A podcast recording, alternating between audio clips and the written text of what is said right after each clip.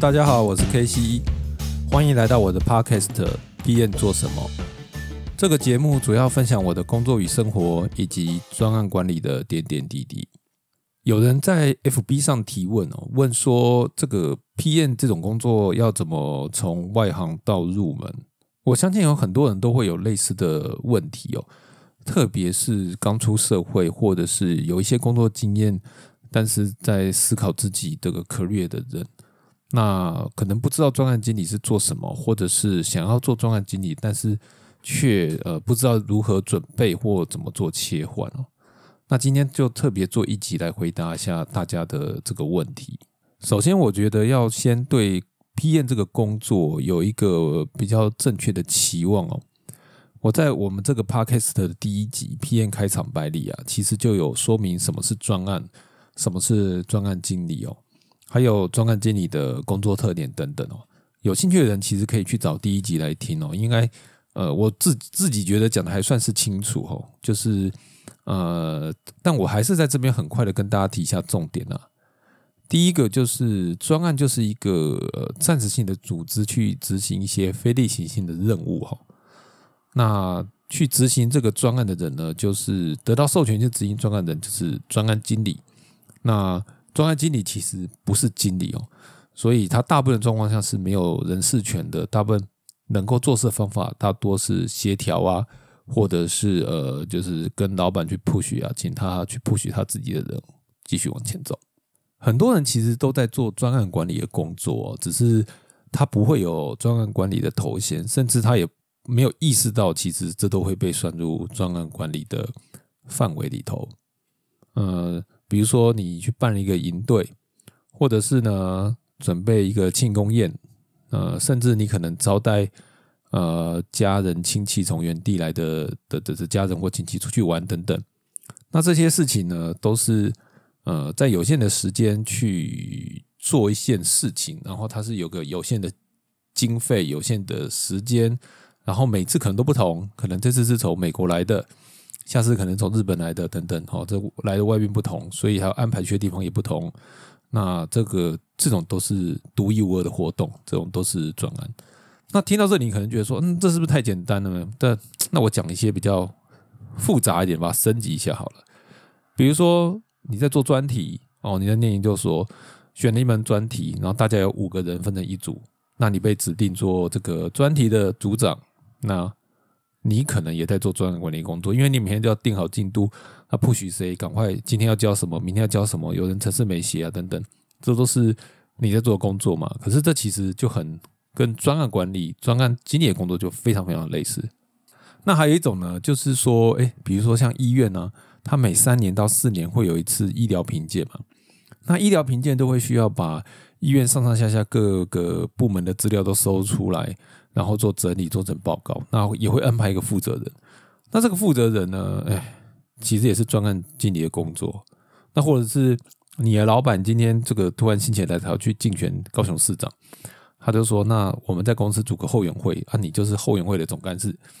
那这种工作呢，就是也是专案经理，因为你每天就是要去安排一些活动啊，好，然后去去帮老板去加油啦，甚至以公司名义打打文宣啊等等。那等你老板选上了或是落选了，那你工作任务就结束了嘛？这个也是专案经理的工作。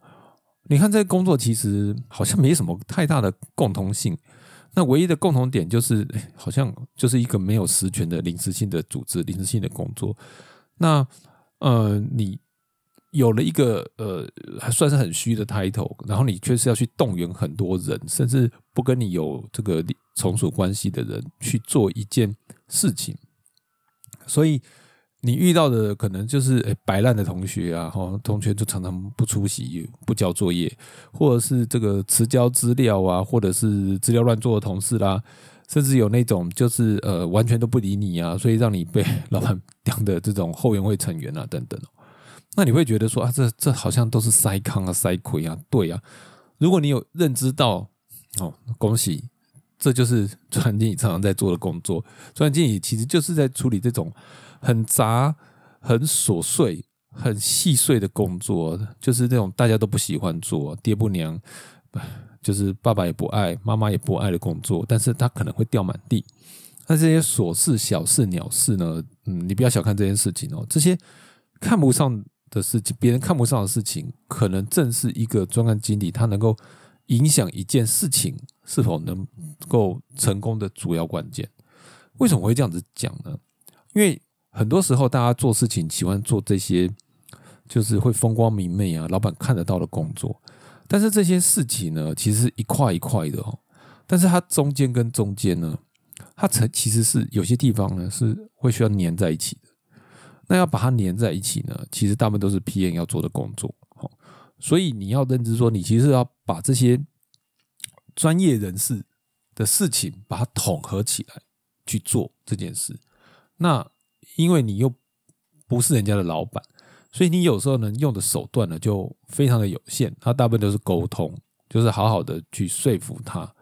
那这种工作呢，就是。专案经理的工作，那专案经理其实呢是一个门槛很低的工作，这我必须要老实说。我来举一个例子哈，城市设计师，城市设计师也是一个门槛非常低的工作。这个我们这一行美其名叫资讯服务啊，但是其实讲的比较直白一点，尤其是做这种 application 的这种顾问呢，就是就是城市设计师。呃，更熟一点的，照大陆那边说就是码农啊，就是大家就是每天那边刻城市、写城市。那城市设计师好不好入门？很好入门。你呢，有的人就是很努力，自己报个书就可以学了。你看市面上一堆什么呃学拍手的啦，然后这这些你自己 YouTube 打开来就可以学了，根本就不用去上课或做什么事情。那有的人那你就更早之前可能你可能去上自社会的班。呃，三个月到六个月，你就交个专题，哎，你也毕业，你也就可以去应征城市设计师的工作。他他这个我们这一行有非常非常多，不是资科，也不是资工，甚至不是理工背景的人在写城市。那只要你后天多加练习，你就可以进入这一行。但是城市设计师虽然很容易入门，但是他的问题是，他出类拔萃很难。就是你可以去查查这些研究，就有研究指出，吼，好的城市设计师他的产出的量是这种一般工程师的二十七倍哦。我其实是不知道这数字怎么来的吼，但是你你你可以参考一下。但是你想想看，你你左邻右舍，假如说你是一个在城市设计公司或软体公司工作的，你也可以知道，有的人 bug 超多的。他他他说他写的很快，或他写的一下就写完了，可是 bug 很多，然后你要花更多时间去改。那有的人其实。呃，就点一下就通，好，那那差别在哪里？其实就是你逻辑思考的能力。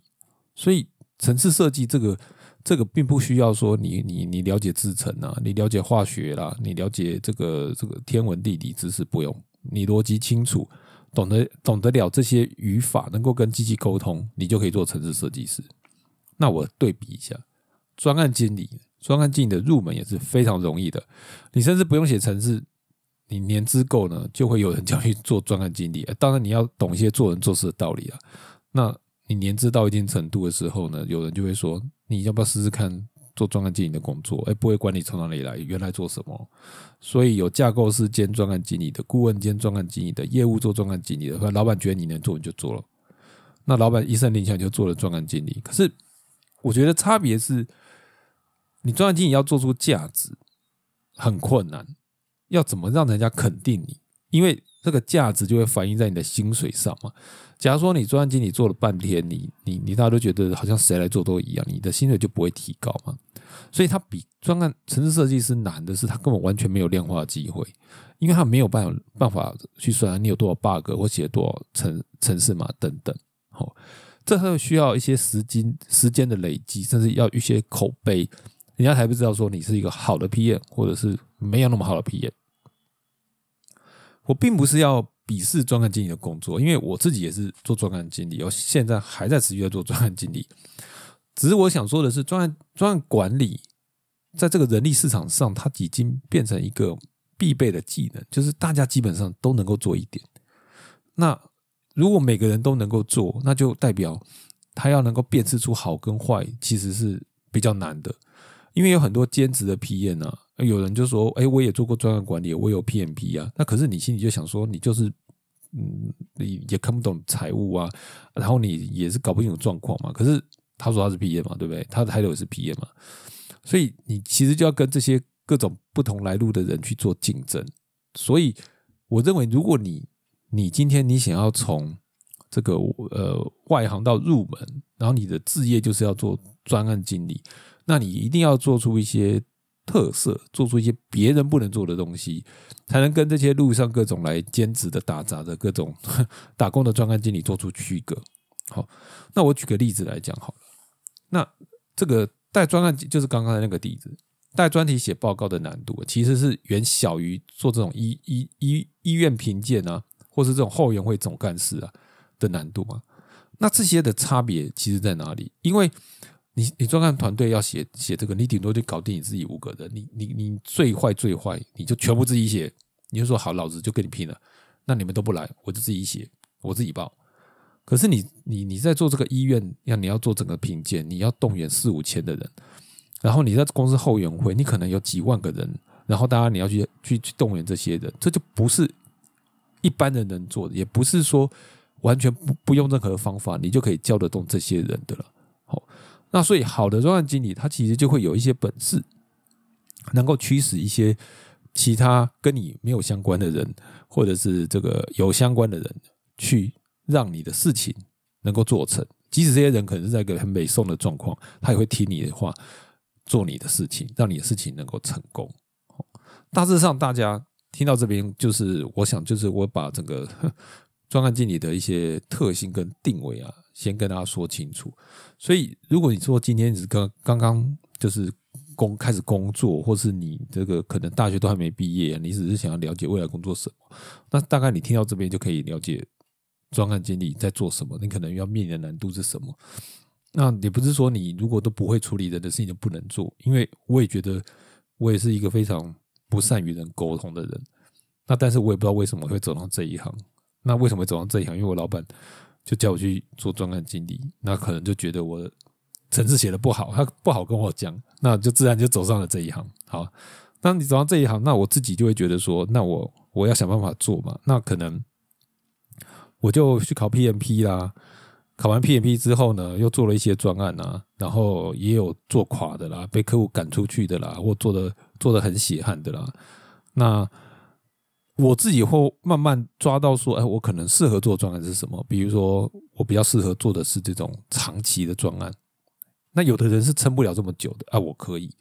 那或者是说我可以做的就是跟厂商搭配这种专案。那有的人做的专案是自己自己顾问自己做，哎，他觉得人少，他他的节奏快。但是我可能认为我自己能做的是节奏慢一些，但是做很长很长的专案。所以你要能够找出你自己的特性跟特色，然后才能想想看，说你怎么做的跟别人不一样。好，那我还是讲一些比较呃进入门的部分，就是大概我认为要，如果你想要入行做专案经理，你你有我可以给你一些建议哦。第一个就是呃，我觉得最重要，不管是你是不是要做专案经理，或者是你要你的工你的职癌的。一开始展开最重要就是累积行业知识。呃，这件事情就是专案经理是很难在一个什么都没有的，就是一张白纸的状况下去做。就是说，哎，你今天一入门，就说你就做专案经理，其实是非常非常难的。你可可能甚至你连你这个产业是什么都不知道。那当然也还是会有这种可能发生，可能这个公司就很小，那他就就认为说，我这只要需要一个 coordinator，我就是一个就是。订订便当，有人也觉得这是一个专案经理的工作哈。那这种也许就一张白纸能做，可是大部分的专案经理是没有办法凭着什么都不知道，就凭着脸蛋可爱或者长得帅就能做做的了。他必须要了解这个行业是做什么，所以掌握行业的知识就是你做专案管理的基础，那也是你职业初期成长的基础。所以你一入行。你到了一个产业去，不管是你是在资讯产业，或是在电信业、在银行业，你应该要先把你手上的这些基础功、基本功做好，然后把这个行所处行业的生态都能够了解清楚，你才能够往下一步去走。哦，因为这有非常多的知识点跟经验的累积。那当你能把你手边的事情做好，有足够的专业能力，那你能再去学专案管理，就能够帮你的工作、帮你的表现做加成。那第二个呢，就是多去参与一些专案。我说你要说这不是废话吗？但是有的公司就是非常多 routine 的工作，你每天就是在做这些很很烦的事情啊，那你就觉得说，那我都好累哦。可是我不要再去做那些跟我现在工作没有关的事的事情。可是你要想想看哦，就是你你在这种一件事情做做一一百次，哦，其实你要成长的机会是不高的。因为你没有什么目的嘛，你就每天就是做一样的事情，而且很容易整个人就废掉。所以你要尽可能去做一些，嗯，比较特别，甚至别人不愿意去做的事情，想办法去解决它。因为做专案其实本来它的本质就是解决问题。那你去参与这个解决问题的过程，你就可以去观察别人怎么做事，去听听别人怎么去谈话，去想想看别人为什么这样子做。因为很多做人做事的这些技巧跟巧门啊，别人其他人是不会告诉你的，并不是他说要尝试，而是说他也不知道怎么告诉你，就是他就是有这个个人的特质，甚至他就是跟着他的前辈这样子学的，所以你也只能用这种方法去偷听、去偷看，然后把它偷回来，然后内化自己试试看，说，哎，我用这个方法到底能不能做得成？你用这种方式，你才能够找到你适合你的方法。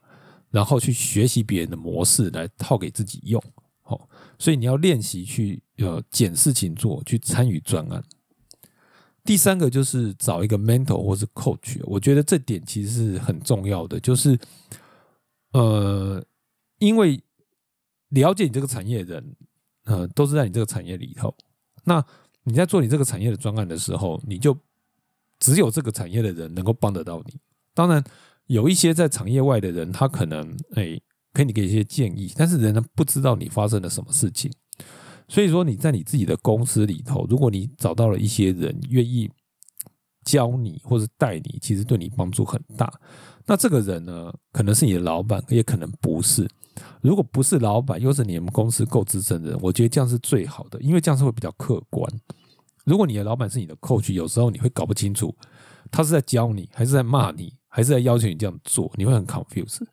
可是如果你的 coach 是别的部门的，诶，一个资深的老鸟，他可能有观察到你做了什么事情，那你当你问他问题的时候，他看的就会是一个第三者的的这个的 view，他有可能就能够打打把你的盲盲点给你抓出来。好我觉得这是很重要的。但是如果你要做这件事情呢，其实你你必须广广结善缘，你不能一进公司就像土匪一样，弄得大家都很讨厌你。那你知道说，大家如果知道说你是一个愿意学习，而且诶也想要成长的人，很多人是愿意伸出双手来帮助你的。好，第四个是善用工具哦，因为专案经理的琐事超多，所以你很多时候你会不会用 Excel？你会不会用 PowerPoint？你甚至会不会写剧集？会用？炮逼啊，这些这些工具吼，其实就能够帮助你很多事情。因为专案经理呃算钱要用 Excel，有时候那估估算人力也是要用要用用 Excel。你要跟老板报告、跟客户报告、跟同事报告等等，你要用简报。甚至呢，你要会写一些文章去 promo 自己，或是 promo 客户，好等等，这些你都有时候是需要一些善用一些工具来帮助你协助你。做到这件事情，除了 Office 之外啊，还有很多工具在市面上一直冒出来。那我会建议你，你也许不要每个工具你都要用的非常熟，可是你要知道，比如说现在市面上在用敏捷，很多人在用 G 啦，甚至用微软的 Azure d e v o s 你会用吗？你就说啊，这个东西其实这个我公司没有，可是你到别的地方去的时候，你一定可能会用到。那你为什么不试着先去学学看？因为这些东西其实。会有这些工具，其实代表市场上有这个趋势，所以有市场上有这个趋势，你你去使用之后，你就会知道说啊，为什么要往这个方向走？那我知道有很多同学，他们在还没出社会，他们甚至不会用这个 Office 跟 Excel，但是他们就会用 G 了，会用这种图度的的工作清单，会用 Notion。那你如果你今天是一个老屁股，你什么都不知道，那你就会被电嘛，对不对？你就你就不知道事件发生什么事情。那回过来就是说，如果你今天这个能够善用工具，我觉得对你的职场一定是有帮助的，而且可以减少你很多在工作上琐事来来回回的的这些这些这些重复的工作。最后一点就是上课跟考证照。呃，PM 专案经理最主要的专案管理最主要证照就是那个 PMI 的 PMP 嘛。那大部分的专案经理都会考考个一张，那他每每每三年都要 renew 一次啊，反正就是每三年就会来收保护费啊。那但是我不建议你太早去考，因为你没有被考验过，你根本就不知道专案管理是什么东西。我建议你至少要工作个五年三五年哦，然后你要做到一两个专案，你再去考 PMP，帮助会比较大。因为你先去建立了你的工作模式，再透过学习别人这种呃老已经标准化的，或者是别人经验累积的，你就能够印证跟比对出说哦，原来这个部分是这样子做会比较好哦，或是那样做比较好。甚至在这个 PMP 里头有非常多这种伦理的考题啊，就是说他问你制作这件事是违法，你该不该做？那当然你你要学不该做，可是你在实物上。就不会不不一定是这个样子哦。你在只如果你一开始就念课本，你真的不知道为什么人家这样子讲。可是如果你今天有在专案中打滚过，你就会知道为什么你要做这个决定。除了这种 PMP 的课程之外啊，呃，我自己在在这个专案比较，我自己做做专案经理比较菜的时候，其实我有一个叫做呃专案。就是 Project Up，那他们现在就是有两位顾问，一个叫 Joe，一个叫 Brian 哦，就两位型男开的这个一个网站。那他们后来自己有创业，做了一个叫大人学的网站，就是有很推出很多课程啊，其中蛮多跟专案经理有关的。那我觉得他们的课程有有一些比较，我觉得一个特点就是他们的课程很生活化，就是。说教的内容不多，但是他通常都会结合一些练习跟实例，甚至一些比较符合生活生活的一些呃该怎么讲一种方式，比如说他教你做品牌，个人品牌怎么把公司做品牌方式套用到个人身上等等，像这种这种你可以去上上看，它不一定是一个非常对工作有工作上有直接帮助，但是可以协助你去去做一些。比较另类的思考，去拓展你想事情的宽度啊，跟深度。那我最后还是要讲的，就是证照其实是一时的，就是你考完可能很快就忘掉了。但是学习是永远的，所以你即使是拿到证照，你还是要多去学，多去吸收。那那现在现在，我觉得这个网络上有非常非常多可以可以学习的的的这个。地方，比如说有很多 podcast 啦，甚至像 LinkedIn 也有自己的学习的网站嘛，甚至在这个网络上也找一堆啦。而且我觉得像卡号也有啊，很便宜，而且我觉得还蛮值得的哦。所以建议大家就是考完证照之后，还是要持续学学习。以上五点就是我这个推荐给呃，就是想要入门这个专的。做专案经理或做专案管理人的一些建议哦，你可以尝试去做做看。好，呃，最后做个结小结，就是我曾经有人跟我在聊天的时候，就跟我讲说，哦，台湾其实没有什么专业的 PM 哦，我心里就 OS 哦，这翻白眼，我想说，但是你没有，你没有遇到，不代表没有哦，那。但是你其实你也知道，就是说，在你如果在这个 FB 上啊，就是很多很多的迷音哦，都是在讽刺 P N 的工作，就觉得 P N 出一张嘴哦，就是 只叫人做事，然后大家就是在压迫这个或是压榨工程师啊等等哦。但是我讲说，这个如人饮水，冷暖冷暖自知哦，很多事情其实并不如表面那样子哦，就是。我觉得这就是一个 PM 工作的特色哦，就是他很多时候他的工作是很难被人看到，但是你又必须有一个人出头去把这些看不到的工作做完，好，就是把地上芝麻捡起来。所以我要想，还是要回到就是我一开始讲的，就是整个专案经理的定位跟他要这个这些他的特质。所以你要入这一行之前，我建议把这个先想清楚，不然的话，你有时候过去真的会觉得很挫折，就是做了很多事，可是老板看不见，你的同事也看不见，那你可能需要花点时间去适应，才能够呃比较顺利的过渡到你的这个角色上。好，以上就是我今天针对这个呃从外行到入门专案经理这个分享哈。那如果大家喜欢的话呢，也欢迎呃订阅、分享跟五分好评。那如果你有任何的想法或是有问题，甚至你觉得说，哎，其实我觉得 K 经理讲的不对，那也欢迎你在我的 FB 跟 Podcast 上留言。好，那我们的节目就到这里喽，谢谢大家，我们下次见，拜拜。